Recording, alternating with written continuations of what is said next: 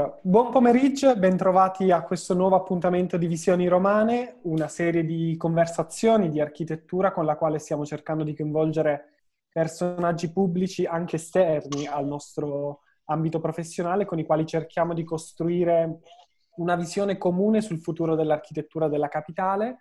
Abbiamo il piacere oggi di ospitare Giovanni Malagò, presidente del CONI e membro del Comitato Olimpico Internazionale. Buonasera Presidente. Buonasera a voi. E con noi l'architetto e professore della Facoltà di Architettura dell'Università di Roma Sapienza, Alfonso Giancotti. Buonasera a tutti voi. Il cofondatore dello studio Tari Architect, che sono anche curatori di questo progetto, Marco Tanzilli. Buonasera. E sono oggi con noi anche Eugenio Salvetti e Luca Scollo dello studio fiorentino KS, che è uno studio pensato come luogo di ricerca e sperimentazione che ha ricevuto diversi riconoscimenti come lo Young Italian Architect nel 2016 e nel 2018, ma sono anche vincitori del concorso Scuole Innovative e finalisti del concorso internazionale per la progettazione dell'area Expo di Milano, Human Technopole. Buon pomeriggio ragazzi. Ciao, buonasera. Buonasera a tutti. E cominciamo quindi con una riflessione che cerchiamo di portare avanti con tutti i nostri ospiti e che riteniamo essere il punto di partenza dal quale poter immaginare insieme il futuro di Roma, cioè partire dall'interpretare il presente. Quindi, Presidente, le chiedo cosa rappresenta per lei oggi Roma? Allora, buonasera a tutti innanzitutto, grazie dell'invito. Grazie a lei per il tempo. Faccio una premessa che mi riguarda, cerco il più possibile di, di dare un contributo, spero eh, utile, spero interessante eh, soprattutto negli ultimi mesi con le tante videoconferenze, le chat, i collegamenti via web che esistono e quindi eh, compatibilmente con l'agenda mi rendo sempre disponibile. Poi ci sono anche eh, dei legami, dei link, dei,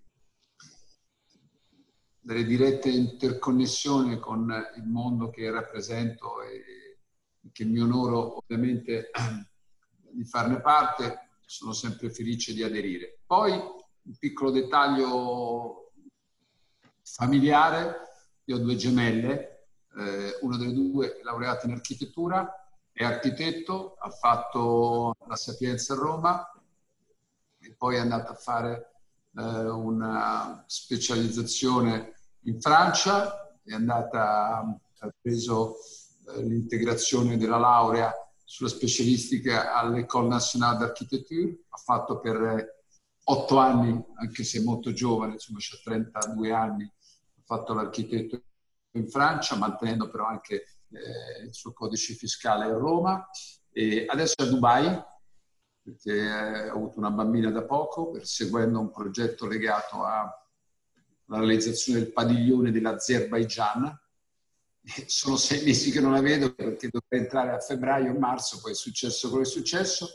E, e, mia figlia, a prescindere dalle complessità del vostro mestiere, che non mi dovete spiegare nulla, so benissimo quanto non è l'unico, certo, ma insomma sia particolarmente difficile oggi esercitarlo. Mia figlia mi ha sempre detto, papà è la mia passione, è quello che amo fare e io credo che da, da padre ho, ho, fatto molto bene a dare assolutamente carta bianca eh, che lei coltivasse questa sua passione.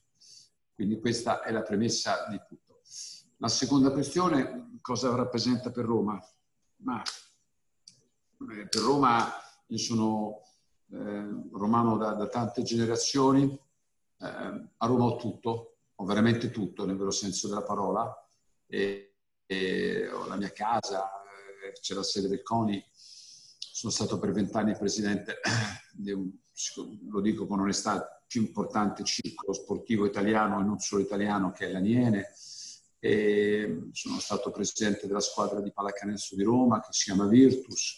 Ho realizzato da presidente un impianto che secondo me è in assoluto la cosa più avveniristica nel mondo dello sport che si è fatta a Roma negli ultimi decenni, che è l'impianto dell'Acquaniene, quell'impianto completamente pubblico realizzato senza finalità pro, profit, che è oggettivamente un capolavoro secondo me di funzionalità, anche io penso e soprattutto anche di di estetica e anche di, di riscontro sportivo, visto che tanti campioni che lo frequentano.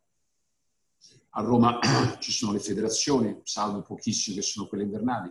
A Roma eh, ho organizzato eh, come presidente dell'Internazionale Italia di Tennis ai campionati europei di pallavolo, ai campionati del mondo eh, di nuoto, eh, ai 50 anni della Ferrari che è stato il mio primo impegno sportivo. A Roma c'è la sede dell'azienda della mia famiglia, che è la Samoca. Dal 1957 noi rappresentiamo marchi in Italia come la Ferrari e la Maserati, sono i più antichi partner del mondo di queste due fabbriche tipicamente italiane. Ho un papà, grazie a Dio, ancora in vita, 88 anni, che è cavaliere lavoro presidente delle concessionarie automobili, che è romano nel midollo. Poi c'ho una mamma che è, è nata a Cuba, per cui il mio sangue è metà cubano, però insomma la mia storia, la, la, la mia vita è nella città di Roma, che onestamente credo di conoscere particolarmente bene sotto tutti i punti di vista. E sicuramente ci sono alcune cose che andrebbero riviste per uh, immaginare insieme un futuro migliore per Roma. Passo la parola al professore Giancotti. Tutto in bocca al lupo per la figliola. Diciamo, io ho implorato che mio figlio che ha 18 anni non scegliesse di fare architettura perché è un mestiere straordinario, ma diciamo veramente difficile, però per il quale ci vuole una passione fuori dal comune. Quindi sono sicuro che chi ha passione sopravvive. No, io volevo mm, spendere qualche minuto su insomma, un tema come quello delle trasformazioni della città che sono avvenute in, in concomitanza con i grandi eventi sportivi. Diciamo, per, per gli studiosi dell'architettura e della città, il, le Olimpiadi di Roma del 1960 sono state, come dire, l'occasione per costruire lo scheletro della Roma moderna per raccogliere i, queste meravigliose architetture di Nervi, ma anche per, per riscrivere l'incompiuto quartiere dell'Euro. Poi piano piano, come dire, questa non è stata la stessa cosa per, per, gli, anni, per gli anni a venire. Però mi domandavo e volevo una uh, sua opinione, insomma, le, le vicende di cronaca sono note a tutti tutte le città che in qualche modo così hanno investito sugli, sugli eventi sportivi hanno trasformato questo investimento in un'occasione per migliorare sensibilmente la loro immagine.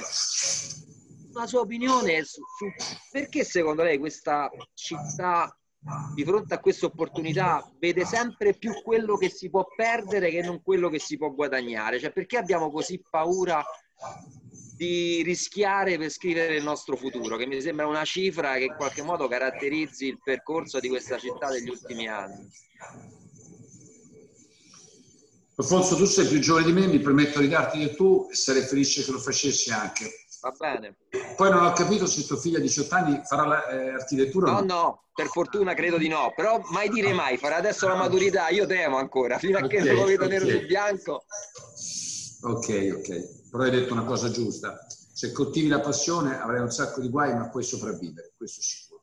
Detto questo, ma guarda, io ho una mia idea, eh, anche fatta di storia vissuta. Allora, partiamo da qui. Io sono un pratico. Eh, onestamente, non che non ami la filosofia, ma non mi posso permettere di fare teoria devo sempre scendere il più possibile con delle ricadute dirette sulla quotidianità. Allora, prendiamo una città. Io la vedo dal mio punto di vista, dal punto di vista dello sport, perché io non ho oggettivamente eh, delego ruoli di responsabilità su altre materie, però credo che sia assimilabile a quel che succede nello sport anche e soprattutto sugli altri settori, sotto tutti i punti di vista. Oggi, soprattutto in Italia, Prendiamo chi ha un mandato, presidente di una regione, un sindaco di una città, il mandato è di cinque anni. Il tempo che, onestamente, la persona arriva, fa una squadra, organizza, mette in moto tutte le componenti su cui devi lavorare, creare un percorso, un progetto per avere, consentimi di dire, una visione, un modello, una diversa impostazione, si pensa e si speri meglio rispetto al precedente, la vedo complicata, anche e soprattutto per quello che sono le dinamiche che legano tutti gli iter, non parlo solo di burocrazia, diciamo, diciamo delle dinamiche dei vincoli e non solo quelle delle varie sovrintendenze, in questo caso città di Roma, che esistono, di riuscire a realizzare questo tipo di visione. E allora che cosa succede? E ritorno al mio concetto di pragmatismo. Serve, qualcuno lo vede come una calata dall'alto, qualcuno lo vede come un'imposizione, qualcuno lo vede come una situazione diciamo, che può per certi versi non essere condivisa a monte? Forse, non lo so. Però se non c'è una situazione straordinaria, dal mio punto di vista, la mia opinione è che è impossibile che uno riesca a cambiare, diciamo, un volto di una città. Serve qualcosa di straordinario. Io questa mattina sono stato in videoconferenza con il ministro dello sport Spadafora, il sottosegretario allo sviluppo che ha sede a Palazzo Chigi, il presidente governatore della regione Puglia, il sindaco della città di Taranto, il presidente del comitato paralimpico, il ministro per il sud e tutta a sua volta gli staff che hanno a che fare con questo mondo. Perché? Perché qualche mese fa noi del CONI, che spetta al Comitato Olimpico fare questo tipo di candidatura di dossier, sostenerlo, costruirlo, programmarlo, progettarlo, abbiamo portato nel 2026 i giochi del Mediterraneo a Taranto. Ma vi faccio questo esempio perché stamattina io sono alla quinta videoconferenza, ci sono ancora un altro dopo di voi.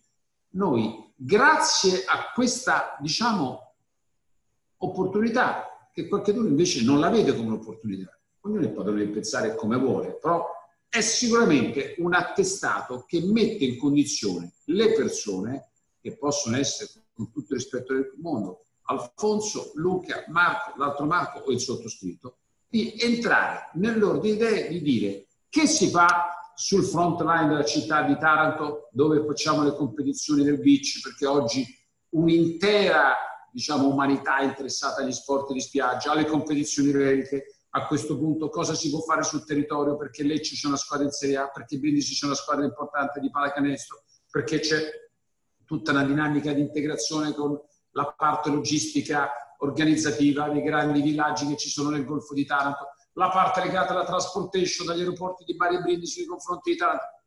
Ma se non c'erano i giochi del Mediterraneo, con tutto rispetto, e sono andati a Taranto perché probabilmente il paese, giustamente, il governo, io mi sono subito per primo assecondato a questo percorso, visto i problemi che ha la, la città di Taranto di carattere sociale, di carattere di salute, di carattere di occupazione, di carattere ambientale. Se non c'era questo, sì, forse una buona amministrazione, un buon presidente di regione, un buon sottosegretario, un buon ministro per il Sud avrebbe potuto fare qualche cosa, ma solo parziale di quello che invece è un insieme di situazioni che oggi si stanno mettendo in cantiere. È chiaro che tu puoi anche sbagliare, puoi fare, non so, eh, un palazzetto che non serve, eh, puoi creare una struttura multidisciplinare che poi non ha, diciamo, legacy con la manifestazione, ma tu finalmente hai qualcosa su cui puoi costruire un futuro diverso.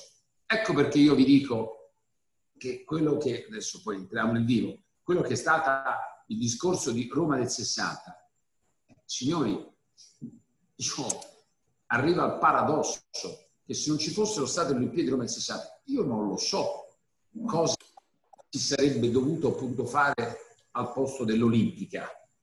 Secondo voi si riusciva a fare una strada come l'Olimpica che taglia la città praticamente da, dalla tangenziale fino adesso a, a, alla Galleria Giovanni XXIII? Può essere, forse sarebbe fatto un'Olimpica più grande, migliore, non lo so. Secondo voi il muro torto si chiama muro torto perché costeggia un muro che è stato costruito qualche giorno fa, esatto, che praticamente mette in condizione per andare da Porta Pia fino a Piazzale Fabio. Si sarebbe voluto fare? Ma non lo so. Scusate se ve lo dico, anche l'impiantistica sportiva della città è tutta, sottolineo, tutta, nulla escluso, do, cioè, soprattutto l'upgradazione che c'è stata, dovuta all'heritage di Roma 60. Sempre se ve lo dico, poi può piacere, può non piacere, tutta la parte del villaggio olimpico, che oggettivamente, ripeto, ha segnato anche architettonicamente quel periodo dove praticamente sono... Moderno a Roma è arrivato col villaggio olimpico, l'architettura moderna a Roma... No, ma dico, io non entro mai nella soggettività. Io non so cosa ci avrebbe voluto fare in quel caso. Io tutti i giorni, quando posso, vado al CPO, Centro di Preparazione Olimpica, intitolato a Giulio Onesti, mio illustrissimo predecessore, che ebbe l'intuizione di portare le Olimpiadi a Roma. Scusate se ve lo dico, sono, mi sembra 22 ettari che sono confinanti tra Forte Antenne, che in realtà sarebbe la propaggine di Vilada, e l'acqua acetosa. Io non ho idea che cosa sarebbe potuto succedere se lì non si metteva il CPO tutto nel verde con l'impiantistica sportiva, magari avremmo costruito qualcosa, avremmo utilizzato, avremmo fatto dei danni incalcolabili. Sto sempre facendo dei ragionamenti ad altissima voce. Se volete posso continuare a parlare. Cioè, il Palaeo nasce esattamente con Roma, il Palazzetto di Nervi a, a Piazzale Flaminio, a, a Viale Flaminio, nasce, nasce con le Olimpiadi di Roma. Lo Stadio Flaminio, adesso non dico altro che è meglio, perché sennò tocchiamo dei testi che rischiano di essere anche strumentalizzati se non ci fosse stata l'Olimpiade di Roma, scusate se ve lo dico, a prescindere da, da, dall'eredità di, di, della storia di Vilma Rudolph o, o, e di Berruti, di Cassius Clay e di, e di Nino Benvenuti, di Abebe Bechira Scalzo, piuttosto che non logicamente la, la, ginnastica a Caracalla. Insomma, ragazzi, non so come si possa non pensare che questa sia una delle pochissime, dico pochissime, perché poi prima ho parlato con mia figlia che sta a Dubai per l'Expo. La città di Milano, lo dicono tutti i milanesi, nessuno escluso, è cambiata non anche grazie all'Expo, è cambiata grazie all'Expo. L'opportunità, la carta, i jolly l'hanno giocato bene, poi sono andate logicamente in una crescita sulla potenzialità che hanno saputo costruire, anche in termini di investimenti che a cascata sono arrivati, perché lì è lo Stato che fa l'investimento, poi adesso c'è stato il coronavirus, onestamente una cosa inimmaginabile che sicuramente non ha, non, non ha aiutato la Lombardia e Milano, ma questo è un discorso che prescindere. Loro la, il jolly dell'Expo se lo sono giocato molto bene. La stessa identica cosa lo posso dire in altre città. Insomma, da, da Barcellona a Londra oggettivamente ci sono molti casi positivi, ci sono anche casi negativi, però ovviamente lì sta la qualità delle persone come si sono comportati da gestori dell'evento. Sorprendente, questo no, poi lascio la parola agli altri, è emerso anche in queste ultime incontri, quando abbiamo parlato anche con Salini, cioè, il, la cosa assurda è, cioè, il grande lavoro sarebbe quello di trasformare la straordinarietà, portarla nell'ordinarietà, che è la cosa che è assolutamente impossibile in questa città, però è vero. OKS? Io, io scusami, e concludo. Eh, sì, sì. Un'ultima considerazione. Siccome temo che con l'ordinarietà, cioè con quello che qualcuno chiama il famoso tran tran, cioè proprio eh, il day by day, non ne veniamo fuori se non c'è qualche cosa di veramente coercitivo.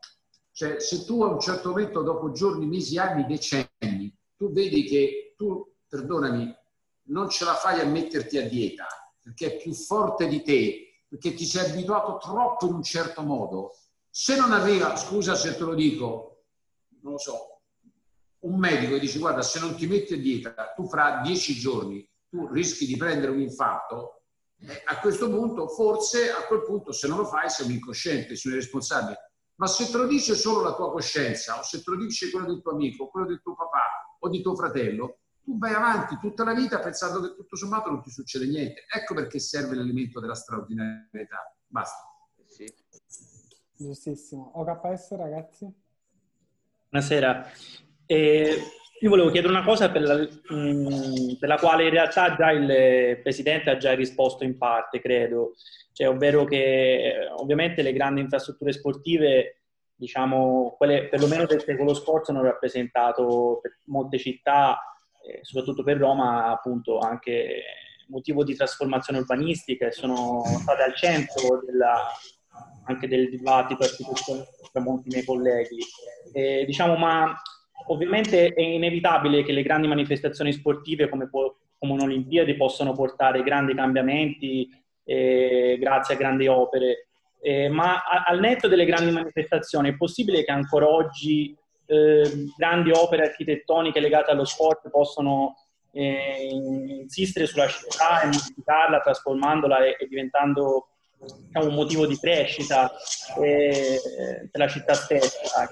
In questo caso, che, che modelli di architettura per lo sport possono raggiungere questo obiettivo e come? Ma guarda, tu mi parli di impiantistica sportiva. Allora, anche qui ritorniamo sulla terra. Non usiamo parole, andiamo ai fatti. Che tu puoi essere un ottimo architetto o io posso essere un pessimo dirigente sportivo o viceversa. Guardiamo i fatti. Prendiamo Roma. Ma Roma è una città con un tessuto urbano di 4 milioni di abitanti, per esattezza 3 nella città, più un Interland di circa un milione. Roma c'ha un solo stadio che praticamente è utilizzato da due società di Serie A, peraltro molto importanti, dove contemporaneamente si gioca in sei nazioni di rugby piuttosto che non le competizioni più significative del paese non solo su queste discipline. Allora, sono anni, per non dire decenni, che provano a fare degli stadi nuovi. Zone sbagliate? Può essere, non lo so. Progetti sbagliati? Può essere, non lo so. Uh, business plan che non funzionano? Può essere, non lo so. Cambi di uh, maggioranze politiche in, in, in, in, assemblea capitolina? Può essere, non lo so. Ma non siamo mai riusciti a venire fuori da questo tema. Allora, se tu vai a guardare, Roma è un, forse è un caso per antonomasia, però non è che se tu vai a Firenze, se tu vedi in questi giorni anche con una nuova proprietà, Rocco Commisso con Gio Barone, la cosa è tanto diversa. Se vai a Bologna, la cosa non è tanto diversa. Se tu vai a vedere a Milano, forse un po' meglio, ma mi sembra che sono anche lì impantanati. Vogliamo parlare di Napoli? Vogliamo parlare di Cagliari? Vogliamo parlare di Verona? parlavo ieri, stavo in una videoconferenza con Sindaco, vogliamo parlare di Genova, vogliamo parlare di Bari, vogliamo parlare di Palermo. Io sono, ognuna di queste situazioni la conosco a memoria. Se tu ospitavi le Olimpiadi, che succede? I giochi olimpici, i mondiali e gli europei di calcio o i mondiali di rugby sono le uniche manifestazioni che tu, quando presenti il dossier, hai l'obbligatorietà. Se no non puoi accedere alla pratica, non ti puoi iscrivere alla competizione, di fare degli impianti con certi parametri. Per cui le amministrazioni comunali, nel momento in cui lo sottoscrivono, quella di Bari piuttosto che quella di Genova, dicono tu vuoi ospitare un girone del mondiale, dell'europeo, delle Olimpiadi, eccetera, tu devi garantire che quello stadio deve essere fatto per quella data con quel tipo di uscite, con quel tipo di parcheggi, con quel tipo di parametri, con quel tipo di seggiolini, con quel tipo di sale stampa, con quel tipo di illuminazione, con quel tipo di sicurezze, non ci sono alternative, non ci sono alibi e quella data è, da, è, è scaduta e quello si impegna. Se invece tutto questo è un discorso a monte, eh, non me lo chiedete perché, ma voi lo sapete perfettamente, ci troviamo come stiamo. Ecco perché serve, scusate se ve lo dico, nella mia, eh, diciamo, esasperata, se volete, brutale filosofia di essere pragmatico, serve quella roba lì, se no non, non, non risolviamo il problema, purtroppo Dobbiamo... Cioè, um, recentemente è stato... E concludo, e concludo.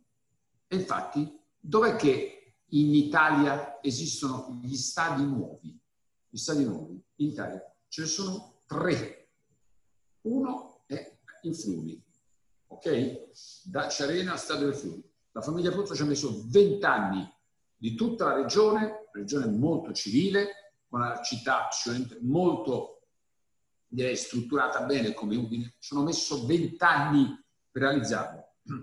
Il secondo è a Reggio Emilia, perché è un vecchio progetto che parte addirittura da una società fallita quando c'era dal CIN, che adesso praticamente ospita il Sassuolo. Il terzo chi è? È molto semplice, è lo stadio delle Alpi. Lo stadio delle Alpi perché? Perché lo stadio che era stato fatto, che adesso è Juventus Stadium o Allianz Arena, che è stato fatto per diciamo, la Juventus, ha potuto usufruire di questa situazione per un motivo molto semplice.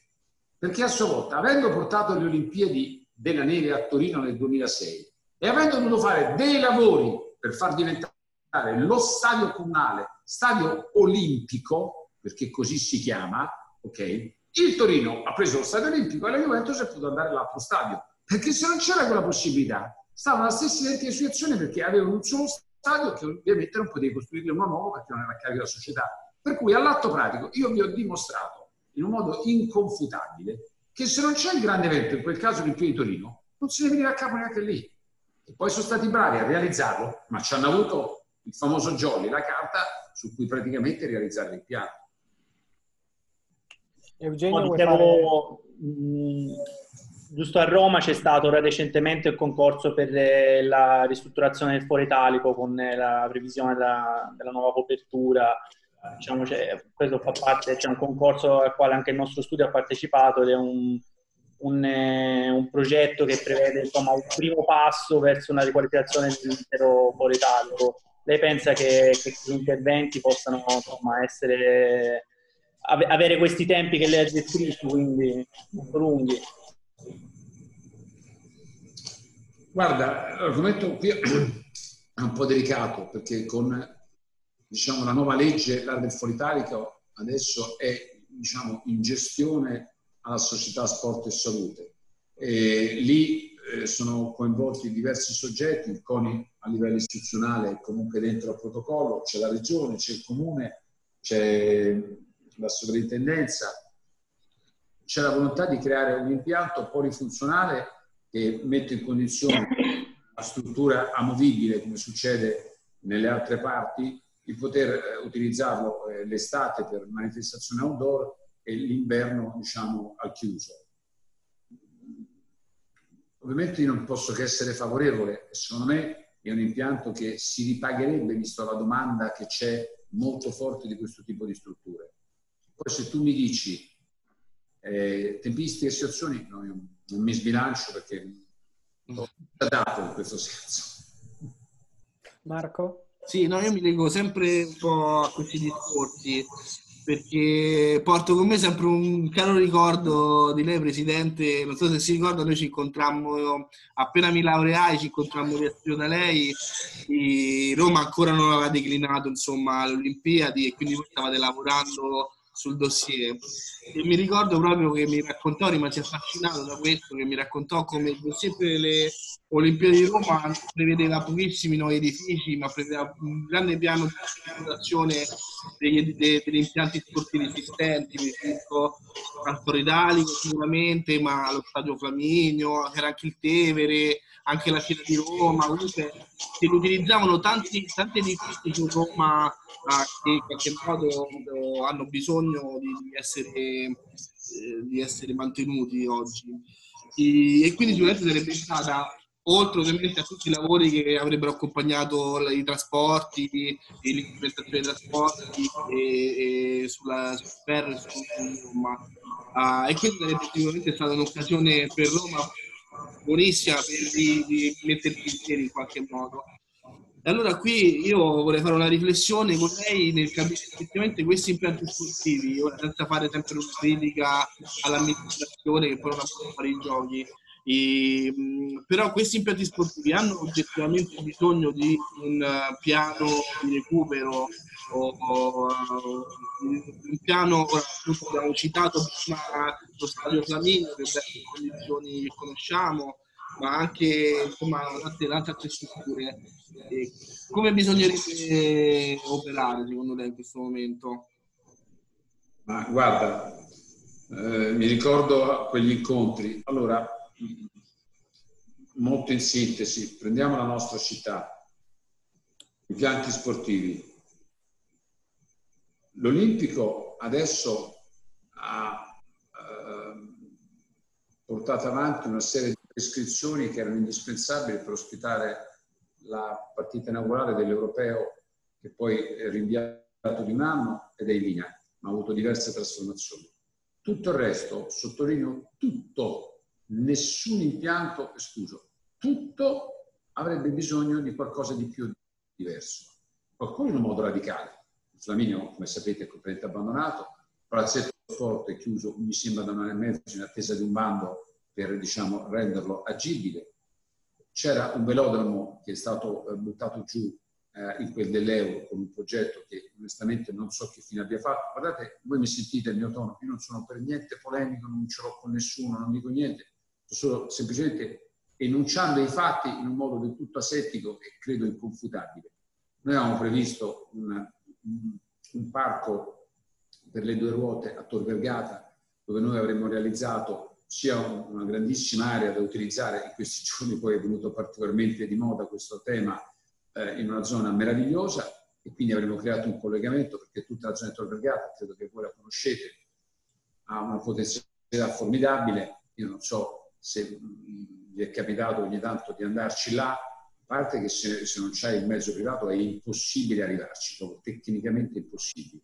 E soprattutto è, è, una distanza molto complessa se tu parti dal centro della città o se abiti a Roma Nord, a Roma Ovest o cose di questo genere ed era sicuramente un'opportunità con il dossier olimpico che avremmo realizzato.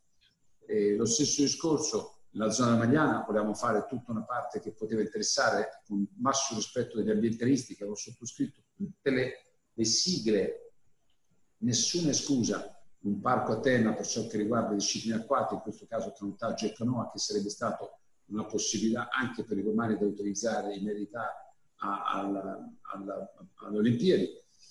Mi sento di dire che il Pala Euro, anche questo eredità del Roma 60, diciamo, fa il massimo che può fare, però insomma, senza offesa per nessuno, se volete avete carta e penna, io vi cito 100 palazzi dello sport nati senza andare in Cina o negli Stati Uniti dove giocano l'NBA, il Paleuro, insomma, si vede che ha tutte le sue rughe i suoi acciacchi, eh, sappiamo benissimo che complessità che ha, dall'acustica ai concerti a un certo tipo di dinamiche, logicamente che oggi sono indispensabili se tu vuoi fare attività teatrica sportive ma non è colpa di nessuno, siamo nel, siamo nel 2020, è stato realizzato nella fine del 58 per le Olimpiadi del 60, di che dobbiamo parlare? Per cui noi siamo andati molto indietro rispetto a quello che si è fatto 60 anni fa, appunto, per me non c'è più, il paziente è chiuso, l'euro ha fatto il suo tempo, e di conseguenza è difficile, diciamo, provare a trovare una risposta positiva, anche se io sono un ottimista di natura. È un dato di fatto, tutto qui. Chiaro, no, certo, visto che ha citato Tor Vergata, leggo subito la mia seconda domanda, velocissima e secca. Uh, su Tor Vergata, sulle famose... condividi con me che è incredibile la complessità di raggiungerla, sì. Sì, sì, assolutamente, no, assolutamente. Però io dic- volevo parlare delle, delle, famose vele di Calatrava, no? Di questo bueno. compiuto, appunto fu la mia tesi di laurea, ma poi in realtà con il professor Giaccotti abbiamo sviluppato al laboratorio di progettazione per cui facciamo gli assistenti, i, proprio un corso sull'incompiuto, adesso ho pubblicato un libro molto, molto approfondito su questo tema e di fatto è l'incompiuta per eccellenza alla città dello sport, quelle che devono essere le piscine del nuoto. Secondo lei, così in maniera, in maniera veramente secca e, e concisa, se, lei che cosa ci farebbe? La, lo demolirebbe, lo, lo, finirebbe oppure cambierebbe la destinazione d'uso in qualcosa, in qualcos'altro? Così così in cosa? Allora, fermo restando che io non ho titolo per dire onestamente cosa si deve fare lì, fermo restando che non c'è dubbio che è tra le incompiute per eccellenza non solo della città ma del nostro paese. Ma anche qui, ritorno al senso del pragmatismo, nel dossier olimpico noi lì volevamo realizzare diciamo, un palazzo dello sport con tutte, tutte diciamo, le dinamiche che oggi sono imposte per questo tipo di impiantistica. A Milano, una città che ha 1.200.000 abitanti mal contati, adesso stanno realizzando un impianto a Santa Giulia da 15.000 posti, dove peraltro noi utilizziamo il dossier olimpico dove si giocherà il torneo di hockey. Voi mi dovete spiegare perché a Roma, scusate se lo dico, sia per i concerti, sia per le convention, sia per tutte le manifestazioni sportive, a qualsiasi livello non deve avere un impianto del genere, facilmente raggiungibile peraltro da tutte quelle che sono le direttive autostradali e ovviamente una dinamica, diciamo, di ferro, quello che sia, logicamente che si sarebbe potuto creare anche da, di superficie. Io no, non vedo perché personalmente devi stravolgere la destinazione di un impianto sportivo e lo devi completare. Ma anche qui, con l'ordinarietà, io la capisco l'amministrazione comunale, è chiaro che non può essere quella la priorità, ma se c'avevi la straordinarietà, allora automaticamente questo succede.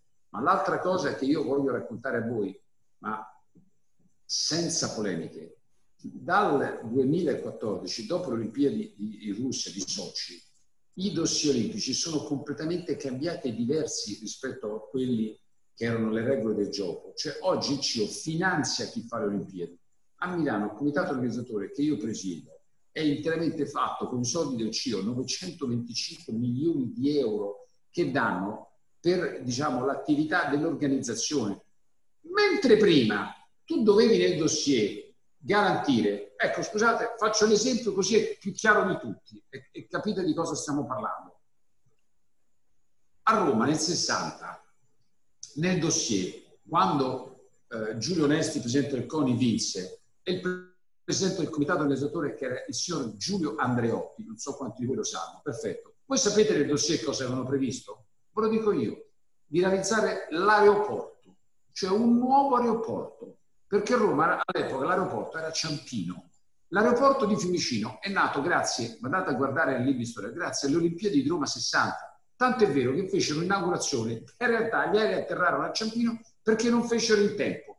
Avete capito? E ringraziamo, scusate se dico, Dio e la Madonna, almeno questo è il mio punto di vista, se uno è religioso, se no può credere, ringraziare chi gli pare, che ci furono Olimpiadi, perché oggi almeno l'aeroporto, si può dire tutto, l'aeroporto è first class, molto ben strutturato, negli ultimi tre anni visto che ha vinto anche tutti i premi di riconoscimento internazionale per una serie di parametri, che indubbiamente è un plus, è un valore aggiunto della città di Roma.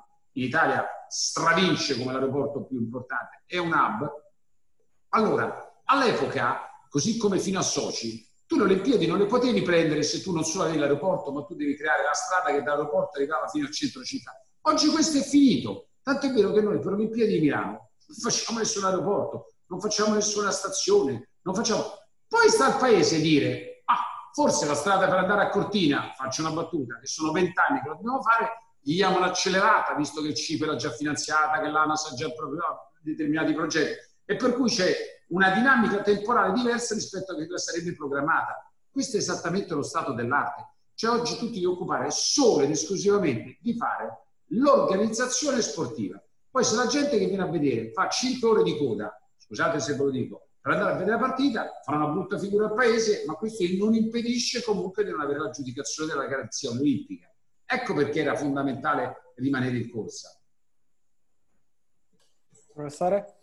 No, uh, no mi, mi, mi, come dire, mi, è, mi affascina la teoria dell'evento, molto contemporanea anche, come molto al passo con i nostri tempi. No, poi nella realtà viviamo in città che, che, che crescono e si trasformano per eventi, no? E, e in questa mi sì. pensavo ad un'altra cosa, sempre ritornando a questo fenomeno straordinario delle Olimpiadi del 60, nel quale poi le cose sono state realizzate in pochissimo tempo. Una cosa che mi colpì molto in una chiacchierata con gli eredi della famiglia Nervi è quando mi parlarono di questo lavoro che loro avevano fatto per attualizzare i costi di costruzione dello stadio Flaminio.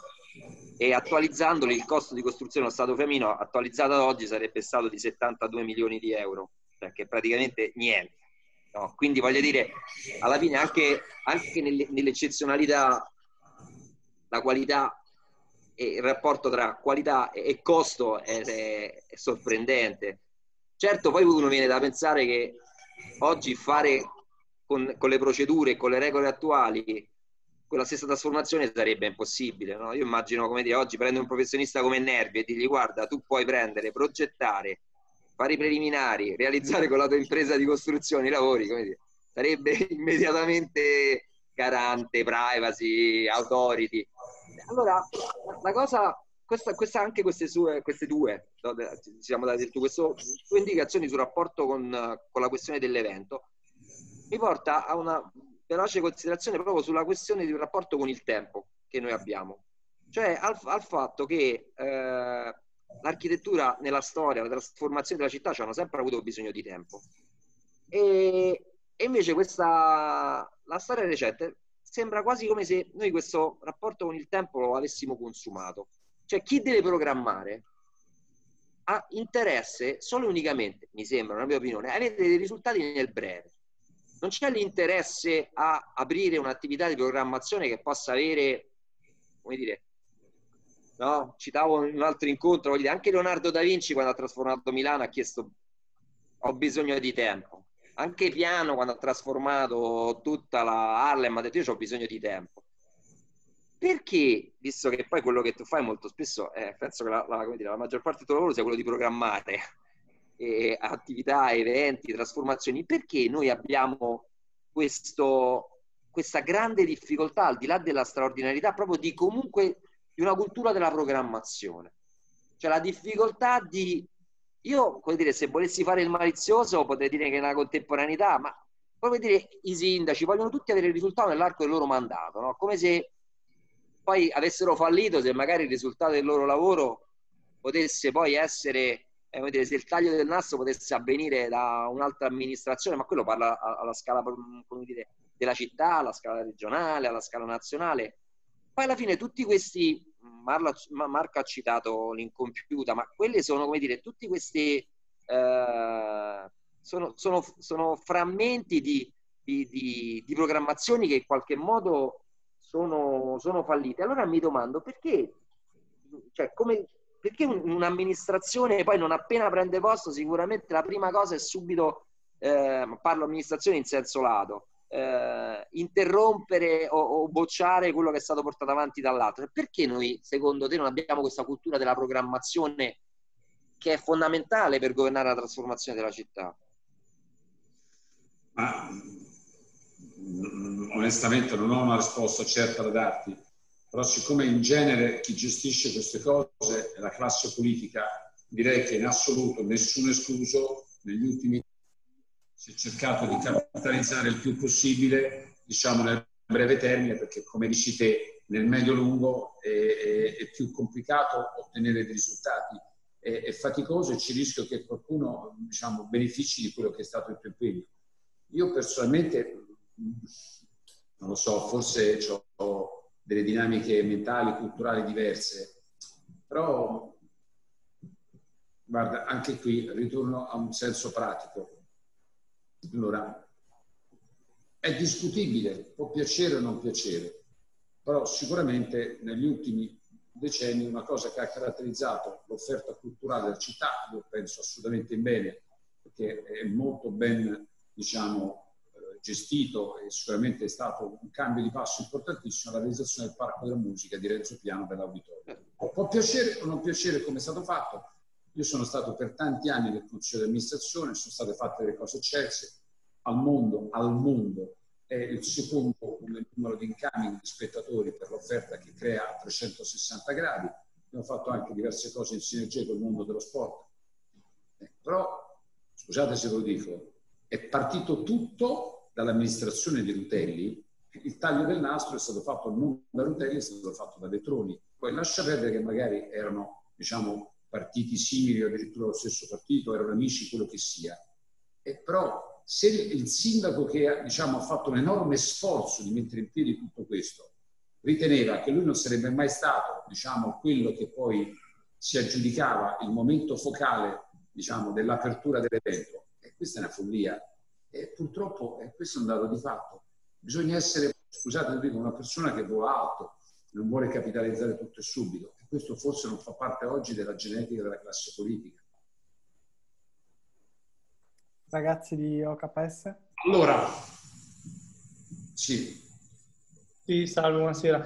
Io mi volevo sì, un po' riallacciare al tema del, dell'amministrazione pubblica e soprattutto del rapporto tra le amministrazioni pubbliche e i, i grandi investitori.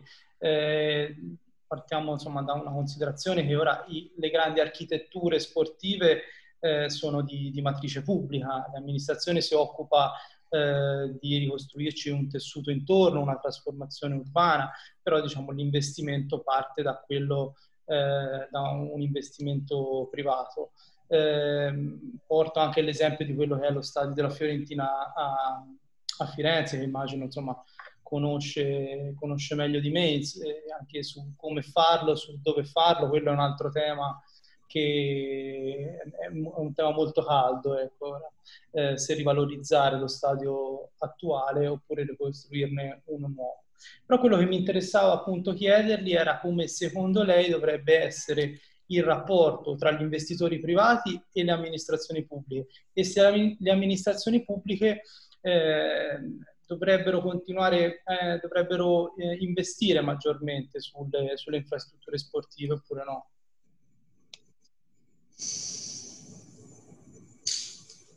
C'è una legge sugli stadi di cui si lamentano in tanti perché pur avendo migliorato le cose evidentemente non è stata sufficiente per creare delle dinamiche temporali diverse. Conosco la realtà di Firenze bene perché è venuto a parlarmi l'altro giorno a Gio Baroni qui in ufficio, ho sentito anche Rocco Commisso. ritorniamo, scusa se te lo dico, a un concetto che ho fatto in precedenza. Io ho paura che a prescindere dagli aspetti normativi spesso succede che eh, si creano diciamo, dei rallentamenti dovuti a questioni diciamo, interne all'amministrazione locale, a prescindere dai colori di chi le amministra. Io mi sento di dire che tutto questo è passato se tu hai l'obbligatorietà di fare qualche cosa. E, e come, ripeto, come un'operazione, se devi fare un'operazione, eh, tu la mattina devi andare a digiuno e devi sapere che ti devi presentare dove magari hai fatto determinate cose. Purtroppo questo è, è un dato di fatto. Io non credo che sia un problema solo di norme, non credo che ho una ricetta da, da darti per risolvere questo problema. Penso una cosa però, penso una cosa, che il paese come il nostro, oggi un pezzo del PIL, noi vogliamo l'1,7 raddoppiato quasi il 4% con l'indotto del mondo dello sport, passa da questo tipo di opportunità credo che il vostro lavoro, cioè io penso a mia figlia, perché molti di voi hanno una generazione similare alla mia figlia, eh, cioè il vostro lavoro è anche legato a questo tipo di, diciamo, di nuovo, nuovo deal, nuovo, eh, nuovo mondo. Eh, io ho anche non solo il diritto, ma il dovere di provare a, a, a mettere in moto la macchina. Eh, perché se no, scusate lo dico, ma voi pensate veramente di realizzare una nuova IVA, una nuova fabbrica di tondino, piuttosto che non eh, distretto dell'alluminio. Cioè, in Italia cioè, sarà più facile invece realizzare o rigenerare, come ha detto lui prima, diciamo, gli impianti sportivi dove comunque, a prescindere dall'Italia, c'è una fame, c'è una formidabile richiesta. Penso che ci può anche essere una generazione di architetti che magari si specializzano su diciamo, le tematiche che riguardano le esigenze e le istanze nel mondo dello sport. Beh, sicuramente è un, proge- una, un tema che esce spesso in queste conversazioni è il fatto che una città che viene programmata per i successivi cinque anni, perché purtroppo è questo diciamo, il limite di, una, eh, di un'amministrazione, è una città che sostanzialmente fa manutenzione, ma che non fa progetto, perché un vero progetto su una città specialmente come Roma, appunto, deve guardare a 30-50 anni. E siccome appunto eh, l'obiettivo di queste conversazioni è quello di creare insieme delle visioni su Roma, vorremmo provarci anche con lei e ci avviamo così alla conclusione con, con un ultimo suo intervento su cosa, su come lei si immagina Roma in futuro da qui a 50-100 anni. Mamma mia, questa è una bella domanda. Come me l'immagino o come, come me l'auguro? Diciamo come, come, se l'augura, perché diciamo che In maniera ottimistica, è, possibile. Esatto, è creare delle visioni ottimistiche. Una città, diciamo, dove il decoro è al centro dell'attenzione di tutta la popolazione, ovviamente in primis di chi la governa.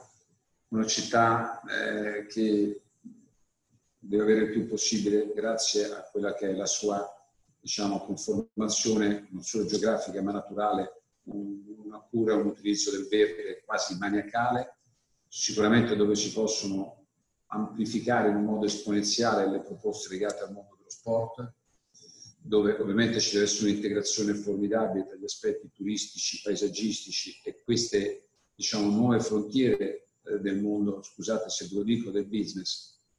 Vedete, anche qui non mi prendete per matto però mi riaggancio a, eh, alla videoconferenza fatta con Verona.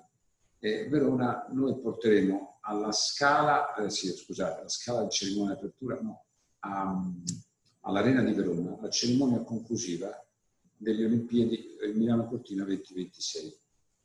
Penso che al mondo nessuno poteva mai immaginare di fare una cosa del genere in una, diciamo, in una venue come, la scala, come l'Arena di Verona. E lì hanno tirato fuori l'argomento diciamo, di quello che oggi sono le formidabili sinergie che ci sono tra il mondo dello sport e il turismo.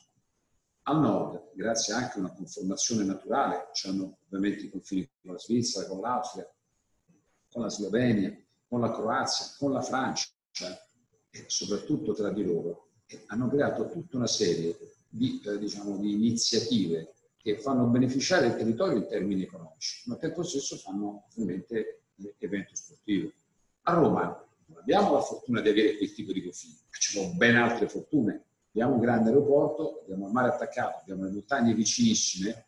Insomma, se uno si concentra e si dedica a questo argomento, ce n'è per tutti, assolutamente, però devi creare anche un'infrastrutturazione che lo consente. Quando dico infrastrutturazione non è solo logicamente il termine dove atterri, eh, ma deve essere anche e soprattutto i luoghi dove devi fare svolgere questo. Per me, io la sogno così, ma è chiaro che io sono di parte, cioè è chiaro che io devo tutelare il mio mondo.